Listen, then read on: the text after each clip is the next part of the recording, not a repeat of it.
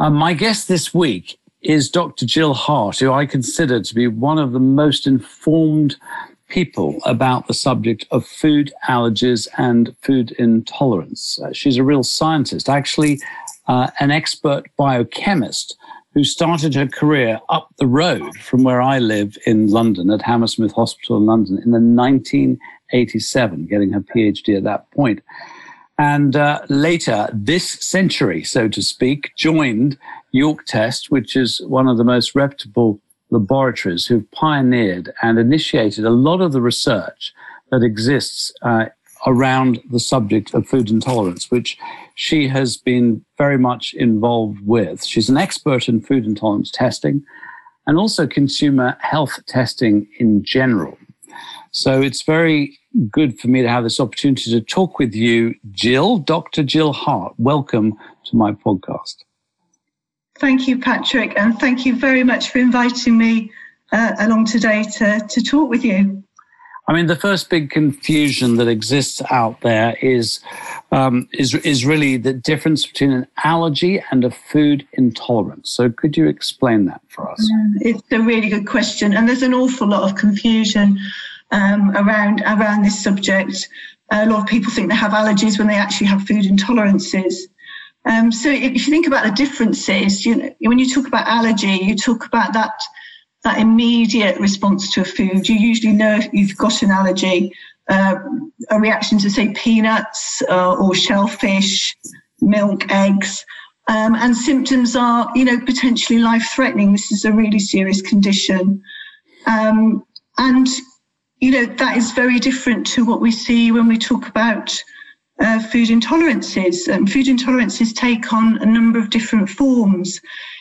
People, people consider things like celiac disease as a food intolerance, also things like lactose intolerance, reactions to your high FODMAP foods, that's your, your carbohydrates that you find really difficult to digest, and sensitivity to things like alcohol and histamine. Um, you know, lactose and histamine intolerances are, are enzyme deficiencies, Um, usually genetic. And so, you know, there are lots of different forms of food intolerance.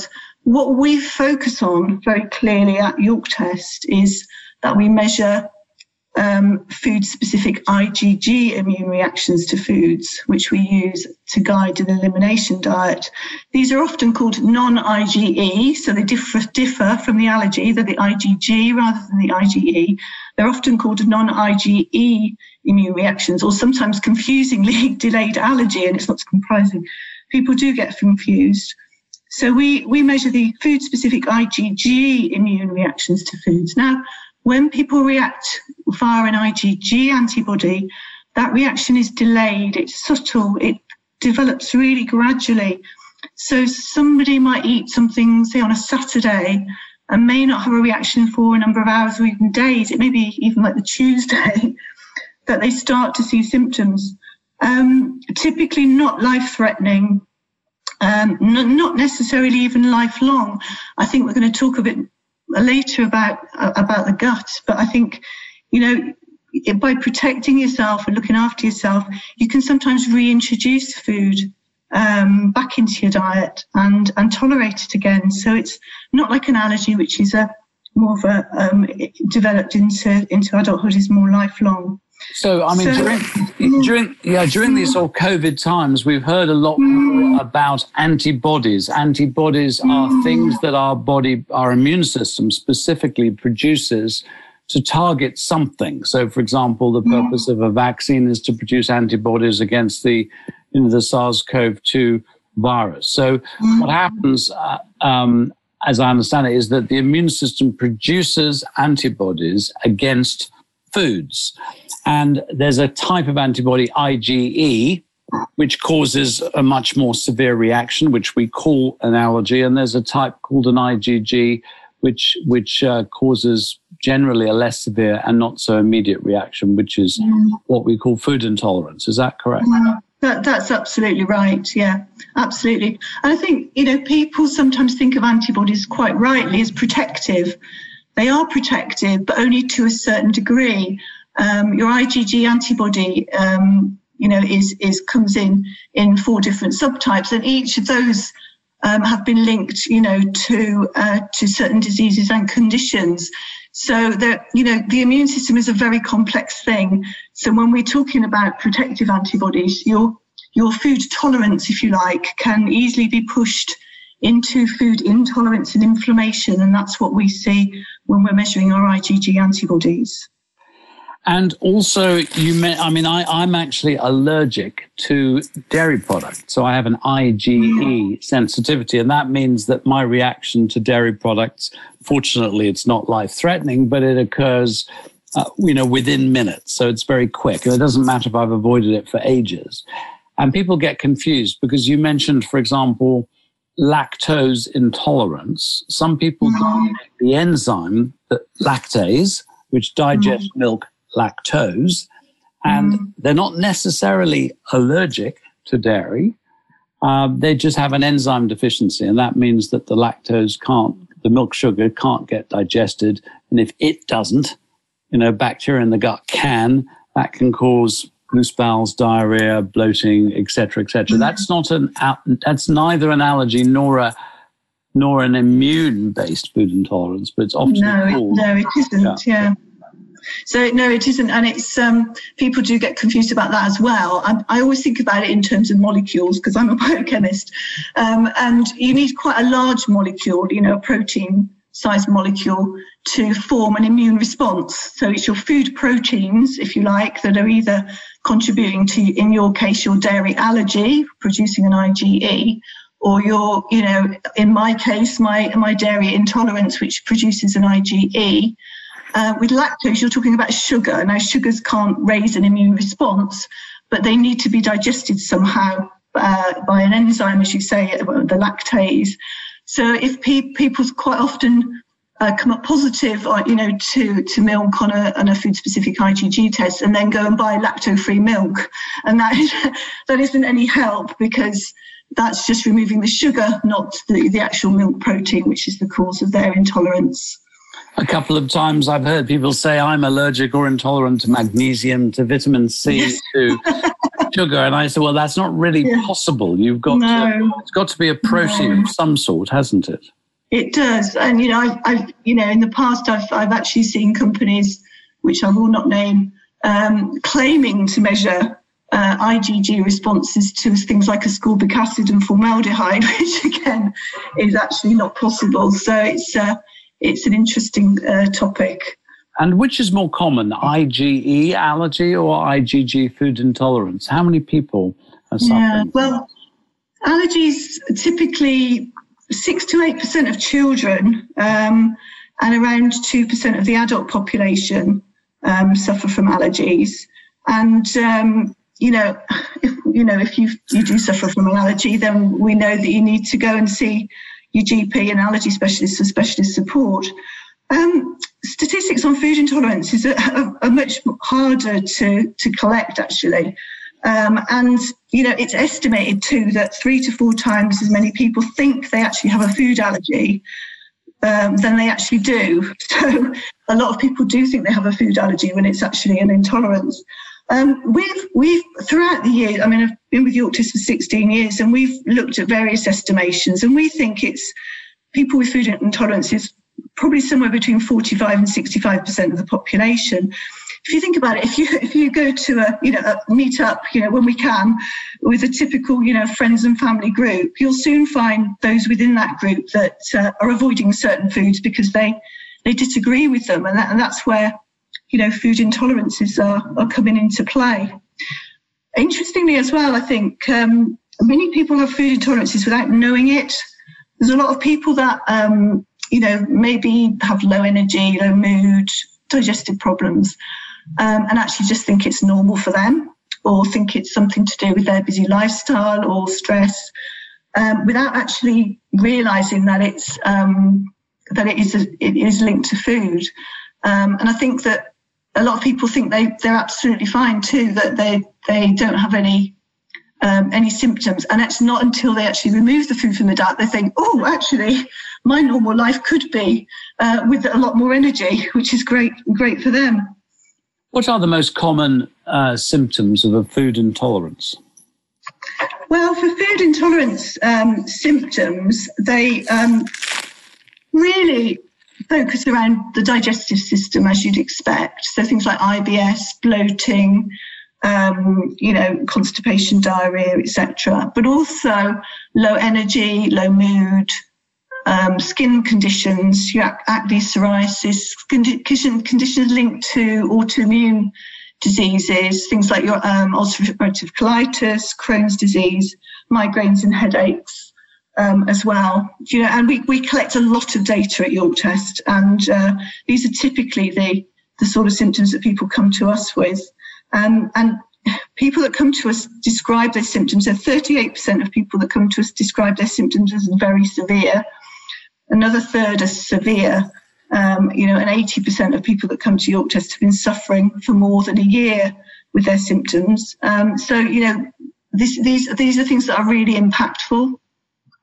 And generally, how long does it take for somebody to, to start to notice an improvement if they discover and eliminate their food intolerance? Um, well, we, we conducted the largest study of this kind in, which we published with the University of York back, well, it's a long time ago now, it's two thousand seven. Um, and we looked at five thousand two hundred eighty-six different uh, people that had gone through a food-specific I G G test, through YorkTest, and um, been helped to change the diet.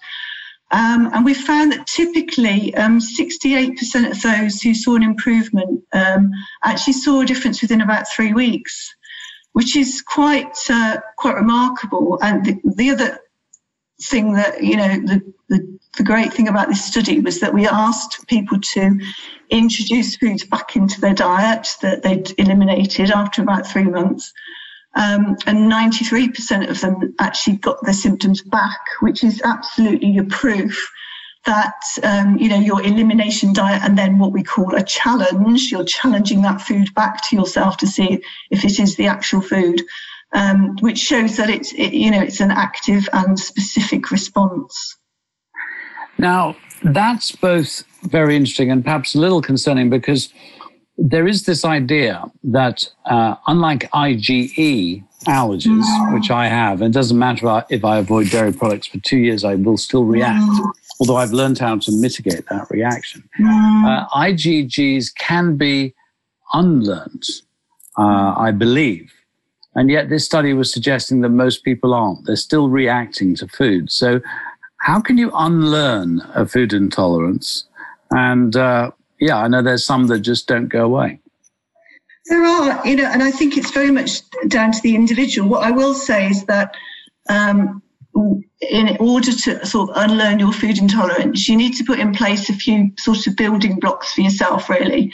You don't just remove the food from your diet. You also need to look at strategies to protect your gut. Uh, really protect your gut moving forward. So you may, um, you know, we talk about the five R's, removing the food, replacing the food with something equally nutritious, which is obviously really important, re-inoculating your gut with, you know, probiotics, something to rebalance your, your gut microbiology um, so that you're not sort of, you haven't, you're not kind of letting these larger food particles through into your bloodstream that you're, your body is then seeing as uh, foreign and sort of going eek, uh, reacting to.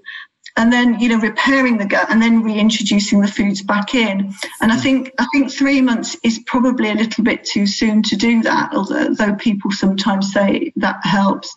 Um, certainly, when you do reintroduce the foods, it's often that you learn your tolerance levels. So you find the balance of foods that's right for you. I, I have a dairy intolerance.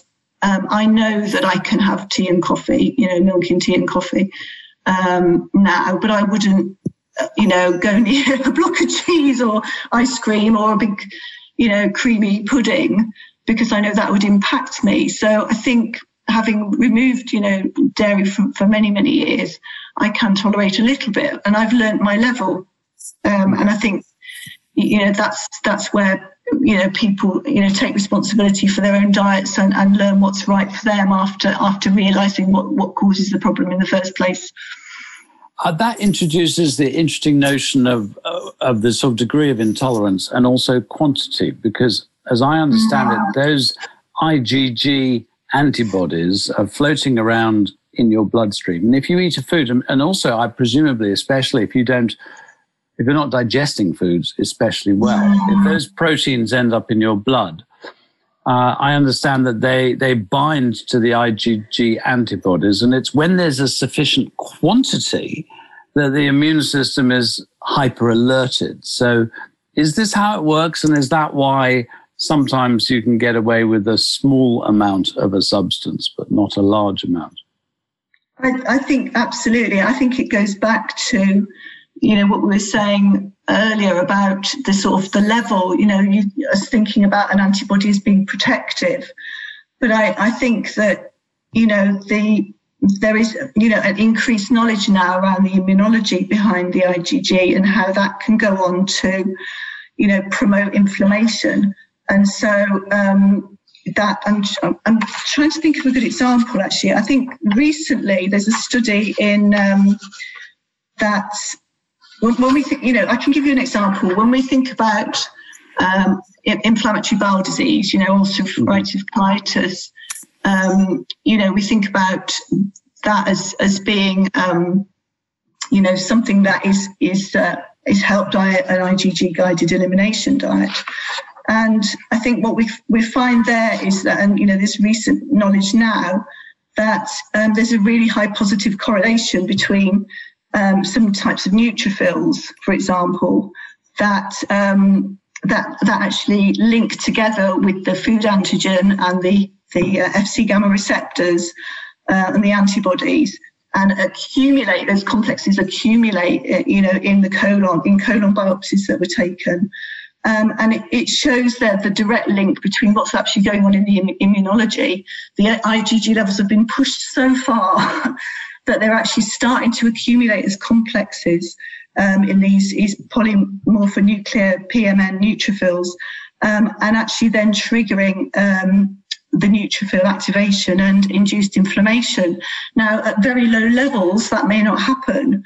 But you, once you're building these complexes, that's that can. I mean, that's just one example, but it, it's a very interesting recent study actually that's just been published on this. Yeah, I mean, this I, I, what I do when I have a client that's got food intolerances, my sort of period of avoidance before re-challenging, retesting is four months, and in the first month, mm. I I give them a supplement which contains both probiotics and some glutamine. Uh, which mm. helps to heal the gut, and also some digestive enzymes, uh, quite a wide range, but not, not because I believe we all need digestive enzymes, but I want to ensure in that month as the gut heals uh, that everything is broken down properly, so we're not getting excess undigested proteins getting through into the blood. And I, I also say you need to avoid or greatly reduce the use of alcohol and painkillers. Mm.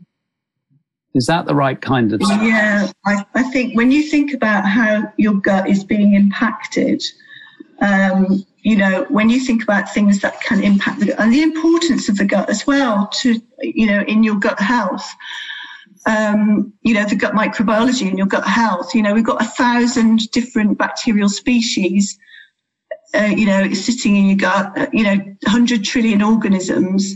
You know, these are essential in there for us to survive, and we don't want to destabilize them. So what you're doing in terms of your gut healing protocol is absolutely right. But on the other side of the coin, we need to think about things that can destabilize and do destabilize your gut uh, microbiology. So, um, so, you know, things like pollution, food additives, processed foods, foods that are poor nutritionally, and also things like painkillers, alcohol, and, you know, things like antibiotics and stress as well. Your, your poor gut, you know, is trying to balance your, your immune system. seventy percent of your immune system is present in your gut. Um, you're trying to, it's trying to balance an awful lot of things. And we, we're starting to know an awful lot about which microorganisms are present in the gut. But there is so much more to learn, and actually very little known yet about, um, you know, the interactions, what, what characterises the interactions between those microorganisms in the gut and the the breakdown and, and assimilation of nutrients, which they, they inevitably do for us.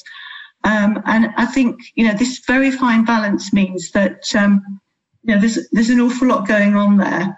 And it's, it's not surprising, really, that, that, you know, this sort of breakdown and, and gut destabilisation can result in things like, you know, your, your typical food intolerance symptoms, your I B S, low energy, headaches, you know, et cetera, that, that can arise from this. Your, your gut is absolutely key. And how, how bad is alcohol uh, for promoting this environment for food intolerance? Is there a quantity that we can have, some forms that are worse than others? And I think I would say the same thing with painkillers. In other words, if someone you know, has a bit of a binge and has a bottle of wine or whatever, does that immediately mean that their gut becomes more susceptible in the next twenty-four hours? I'm not sure how quickly it would be. And I think, I think you know, clearly binge, binging alcohol is not healthy for your gut. Um, and, you know, and the gut becomes more permeable with alcohol uh, as it does with painkillers. So, you know, you, you can start a process whereby, you know, you've got a build-up of uh, alcohol intake, you know, a binge maybe.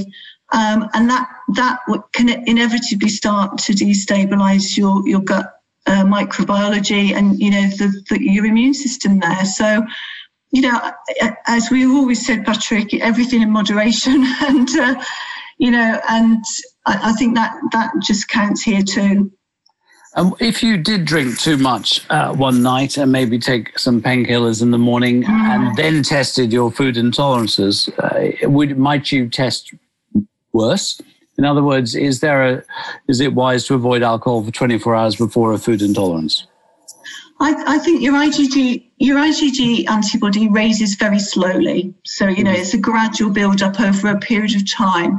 And so I don't think you're going to see that immediate change um, to, your, to your IgG reactions just because of a one-night binge. It's not something that's going to happen that quickly. You, you, you've got a very s- slow build-up of your IgG antibodies. They, you know, they've got a very long half-life. They're very stable. They stay a long time in your blood. Um, you know, a period of months. So it's not something that's, you know, you're not going to get great big changes in your IgG levels day to day. Um, you know, I, I test my, I do my IgG test every year and I, you know, I've always got, I've always got milk antibodies there, even though I've avoided it for quite some time because I have a tiny little bit. Um, and, you know, you, your IgG levels are really quite consistent, actually, from, you know, from day on, week on, until you change your diet. And, you know, we find people that, for example, um, you know, they may take out dairy, dairy and they may replace it with soy milk and they might start feeling better. And then they may, you know, plateau a little bit. And, you know, this is what happened with me. And then I did my test a year later and found I was reacting to soya. Um, and, you know, made some other changes as well. And I know what suits me now. I know that I have coconut milk. I know that I have hemp milk and that suits me. So, you know, again, that, that's, you know, something to sort of think about. So what are the most common foods and drinks that people are reacting to? What's the sort of oh. top six or so? Oh, Patrick. You know, I'm always asked this question. And, uh, you know, before I before I talk to you today, I actually went in and, and I do this quite often, actually. I go in and review our, you know, the laboratory results that are coming out of our, uh, our own wonderful laboratory. And uh, it always amazes me how individuals react so differently to each other. Every result is unique. My reactions are to cow's milk, almonds, flaxseed and, and egg white. You know, out of those people that come to us, um, those who have positive reactions, um, react to, you know, we test for over two hundred foods, react to about between five and eight different foods. Mm-hmm. And I can't really say what the top six are because that, if I said the top six for one person, you know, for me, that would be very different to say you, Patrick, or somebody else. So mm-hmm. it's, you know, um, it, it can be all, all sorts of things. And, you know, as I say, we test for over two hundred um, reactions to over two hundred different food and drink ingredients. And, um, you know, you will see people that eat more of a certain thing. You, you'll, you know, people do eat more dairy, do eat more wheat, um, gluten, et cetera, eggs. You will see more of those because people eat more of them and are more likely to then you know, twist and turn into a reaction. But equally important are those things like your, you know, your lentils, your carrots, um, you know, your fruits and vegetables, and things that you perceive as being healthy actually, but still contain protein and still have the ability to translate into a food intolerance. So talking about wheat, you mentioned celiacs, which is a, an intolerance to wheat, but it's it's not an IgG or an IgE. It's slightly different, isn't it? Yes, it is different. I mean, it's an autoimmune condition. So these the antibodies that are raised there um, when you're, you're reacting to gluten uh, is when your gluten is combining itself with these antibodies, these anti-mycel, anti-transglutaminase antibodies, Um, which which are used in, in the you know in the celiac blood test, mm. um, and then they together translate into to a real you know a real horror uh, of a, a combination which can cause uh, you know lifelong problems and lifelong damage. So it's really really important, if you suspect you have celiac disease, that you go and get tested by your G P, mm-hmm. uh, and get a follow-up test. And you know that that that is it's a real serious lifelong condition. So if you do test IgG um, positive, for example, on a, on a York mm-hmm. test to mm-hmm. to wheat. And I know your test tests both the gliadin portion, which is what mm. what people react to most in gluten, and to wheat. Is it then worth having a celiac test just to rule that out? Well, you know, years ago, people used to use um, gliadin-specific IgG as a celiac test, mm-hmm. um, but it wasn't a very good one. That's why... Mm. We now use, you know, your your your, you know, your celiac uh, blood blood antibody tests, um, but I think the you know the gliadin IgG is is very useful for non-celiac gluten um, mm-hmm. gluten sensitivity, which is which is a disorder in itself actually, mm-hmm. and something that's very very widely recognised by the medical community. The use of gliadin specific IgG. Um, for, you know, gliadin intolerance. I don't think it necessarily translates that if you've got a gliadin IgG, you've definitely got celiac disease. But if you're concerned about it and you think that you're reacting to, C, uh, to, gluten, to gluten gliadin, you absolutely, you should go and get tested for celiac. Uh, and we also hear about, I mean, one of the most sort of classic are eat right for your blood type, which is based on the idea that Uh, different blood groups respond to different lectins, and lectins are found in foods such as nuts and seeds and beans and lentils. There are all sorts of food that contain lectins. So some uh, there are some books, I'm thinking of uh, Grundy's book on eating a lectin-free diet. What is the connection between lectins and uh, IgG food intolerances? Yeah, it's a really good question. There's a lot about lectins around, and they're fascinating molecules, absolutely fascinating. Um, but like any food proteins, you know, undigested lectins, or, you know, if you've got a permeable gut, or, you know, uh, a gut that's out of balance, you know, these, you know, lectins are, you know, they are a, a carbohydrate binding protein, so they are a protein. Um, so like any food proteins, they can still get through, you know, the in through into your bloodstream if you got uh, out of out of balance, and promote a, promote a, an immune response. So, you know, my my view is that if you think you might be reacting to lectins, rather than just taking them out of the diet blank blankly, you know, blanketly, um, I think, you know, if you look at an IgG reaction test, that's going to be telling you if you're reacting to the lectin. Um, the lectin protein, um, and that in itself should be enough. I'm I'm always reluctant to, to well, I'm always hesitant about um, diets that are very generalist, even even specific to blood types actually, because I don't I, I think they can, you know, they're not necessary for for most people, and um, you know, we have strategies in which we can actually say whether you're reacting to a, you know, the lectins in your in your uh, legumes or grains, et cetera. So really, lectins is another protein, and rather than just, and of course, lectins are in just so many foods. Rather than just sort of mm. avoiding all those foods that are generally high in lectins, sometimes they're in the skins of foods as well. Yeah. Uh, uh, which nutritionally we like to eat. Uh, so if you have an IgG test, you will actually find out which foods containing those lectins you are reacting to. So it's it's it's very specific for you. Is that the way it works? Yeah, absolutely, absolutely. And it, it goes back to, you know, this personalized approach to, um, you know, to determining what what looks good for you as an individual. And I remember, I mean, when I first came into this field in the, uh, really in the eighties, we spoke about hidden or delayed allergies. I think we used that term. Mm. The, the point was people who were reacting to foods, but not necessarily that day, often twenty-four or forty-eight hours later.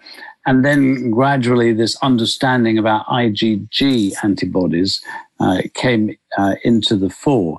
And that was, you know, back in the eighties. But uh, and also this has been considered by some members of the medical profession to be kind of quackery as such. Now, you've been at the forefront of research. How much research is there in relation to IgG food intolerances?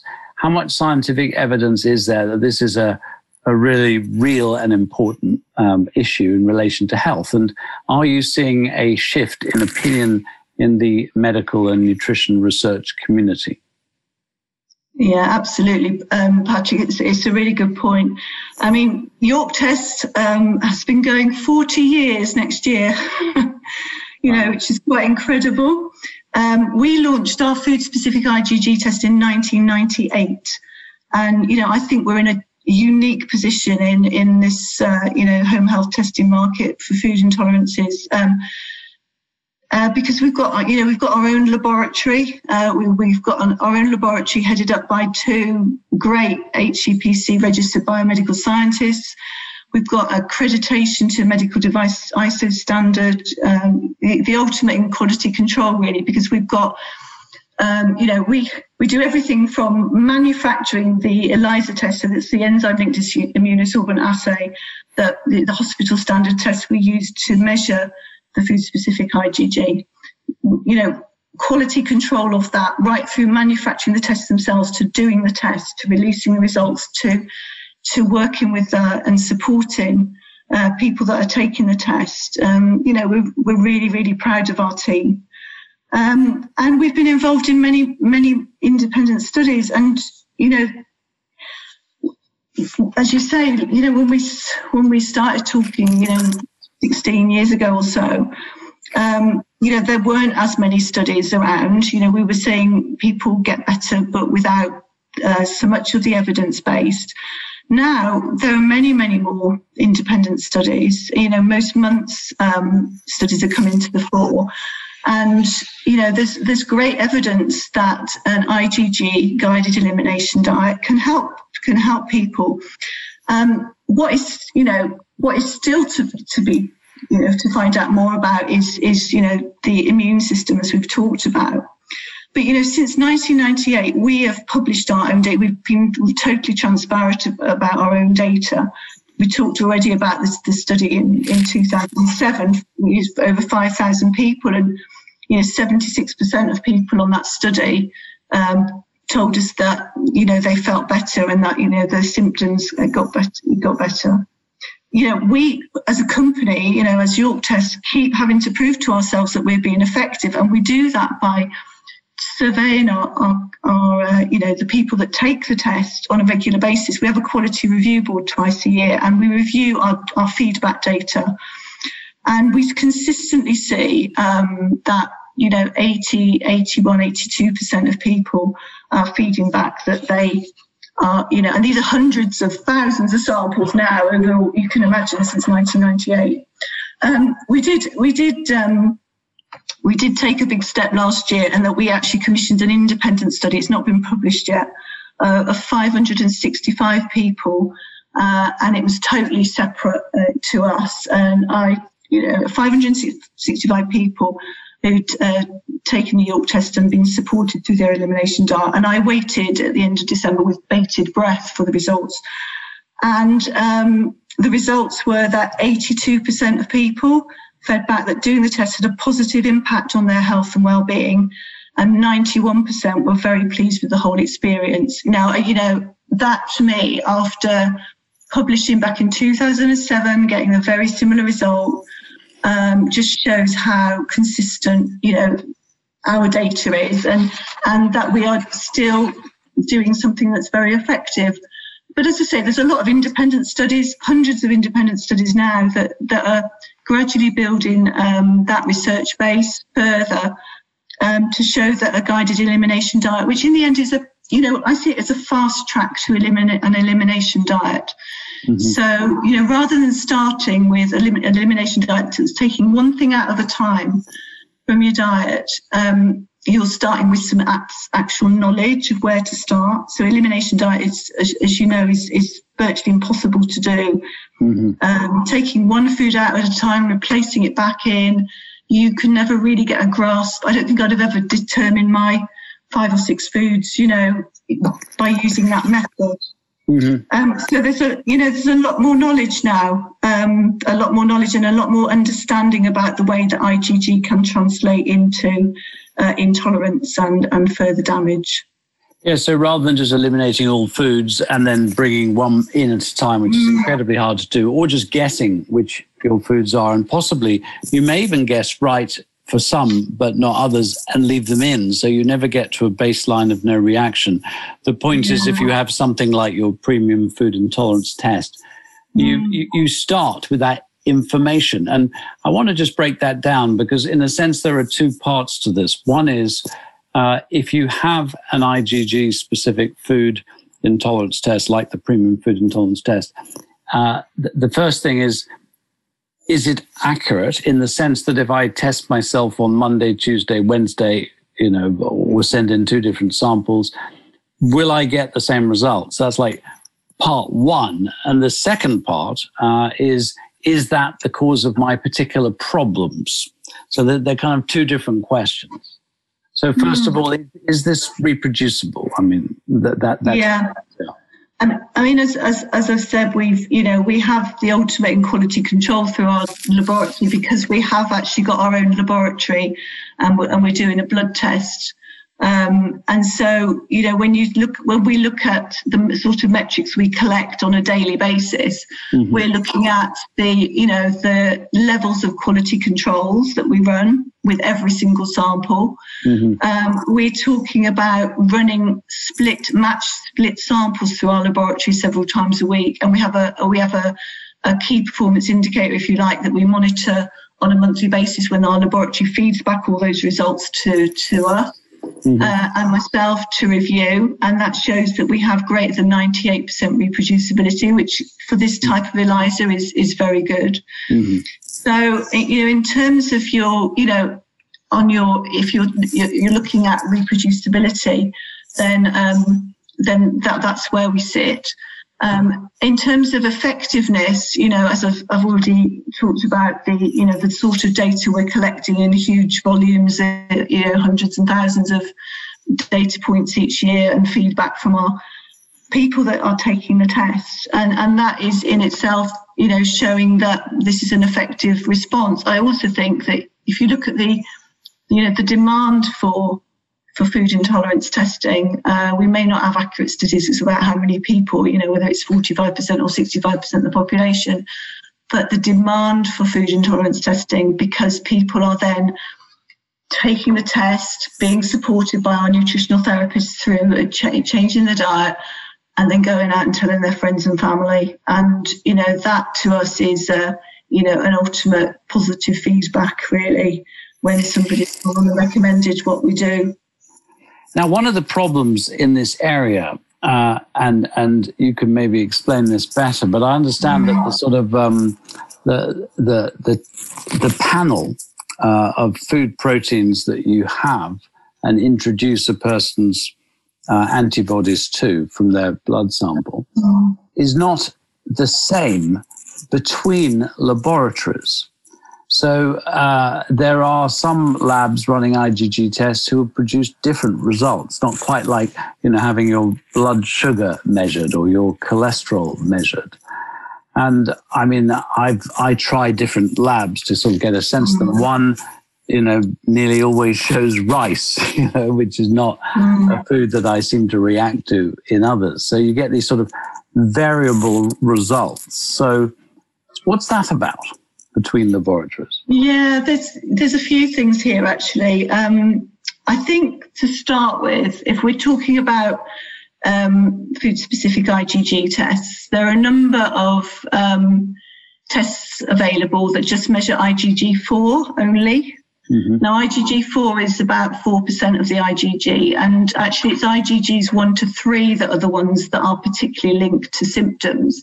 Mm-hmm. So if you actually compare the YorkTest with, you know, test which measures all four types of subtypes uh, to mm-hmm. one that measures only one, you may expect to get a different result. Mm-hmm. Um, The other thing is the design of the ELISA test, that's the enzyme-linked immunosorbent assay, is absolutely key. If you have an imbalance, as you say, the, the quality of the, the food allergens that we use in that test um, is absolutely key. But, I, you know, I've been developing my whole career. I've developed, uh, you know, f- f- food, uh, um, sorry, uh, uh, immunoassays. Um, for, you know, hospital standard, for all sorts of different types of tests. And that ELISA test design is absolutely key. We um, we use a, you know, a proprietary blocker that actually, you know, blocks non-specific binding, because otherwise you will see things like your, you know, unusual foods that, you know, may be over, being over-reported. Mm-hmm. And, you know, in order to maximise reproducibility, reliability, test consistency and robustness, that ELISA test design is absolutely critical. And that might be re- why, you know, differences are seen. You know, unfortunately, there aren't international standards uh, available mm-hmm. for comparing results. But I think, you know, uh, twenty-two years, twenty-three years of consistent, you know, data, it just speaks a lot with our own laboratory too. Mm-hmm. I think there's something else to be said about, um, you know, food intolerance. Food intolerance, I'm using inverted commas, although you can't see me doing that with my fingers. Um, you know, um, food intolerance test types on the market, because sadly and unfortunately, Um, the food intolerance test market has been flooded with tests which have no basis in science at all. And this has been, you know, sadly, uh, an area of testing that's still under-regulated, something I've pushed for regulation for many years. So there are a lot of hair tests. You know, it was actually a few years ago, it used to be vega testing. Now it's hair testing for food intolerance, which is where you put a sample of hair into a some sort of machinery that tells you with energy waves, you know, what you're reacting to, not just foods, but bacteria, viruses, metals, all sorts of things. And, you know, these things are have no basis in science, no better than chance at all.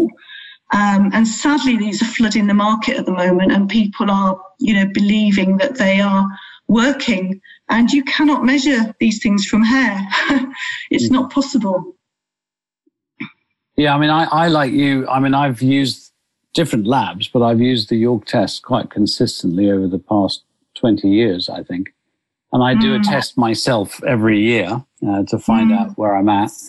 And it's very interesting. I mean, yeast, yeast as such is a food that uh, often comes up. And it's been very helpful. And I, I've sort of got two questions. And one of, you know, is a little bit some more sort of personal for me. But um, the would you generally say that a healthier person is likely to have a smaller number? In other words, if you have somebody with a lot of food intolerances and then do the right thing, would you expect that number to decrease? Uh, so yes, that that question. Um, yeah, yeah, I think absolutely, and I think when when we see people, which you know we we you know as I say, the average number of foods people react to is between about five and eight, say, out of the two hundred. But when we see people with a lot of reactions, you know, our laboratory will highlight that out. You know, we will talk to that individual. Um, and it's usually because of some, you know, quite severe gut dysbiosis. And, and that means that, you know, they need that extra level of support in terms of, you know, gut healing.